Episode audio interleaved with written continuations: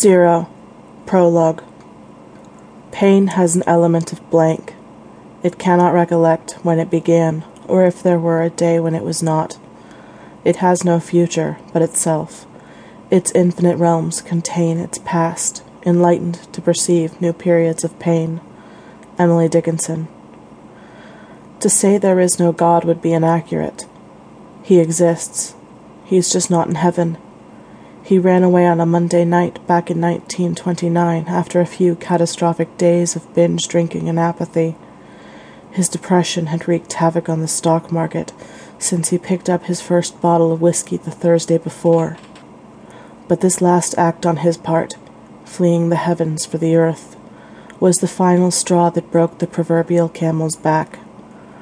Jesus ate banana custard in a small cafe somewhere in the Midwest and watched the devil collect the suicides, just a few at first, but ever increasing as the years went on.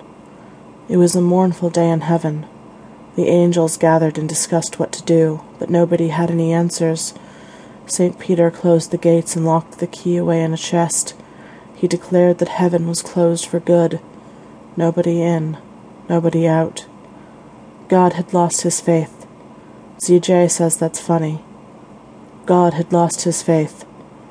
I think it's sad, like a king who stops believing in a monarchy, or a pope who meets the Christ and gives up her religion.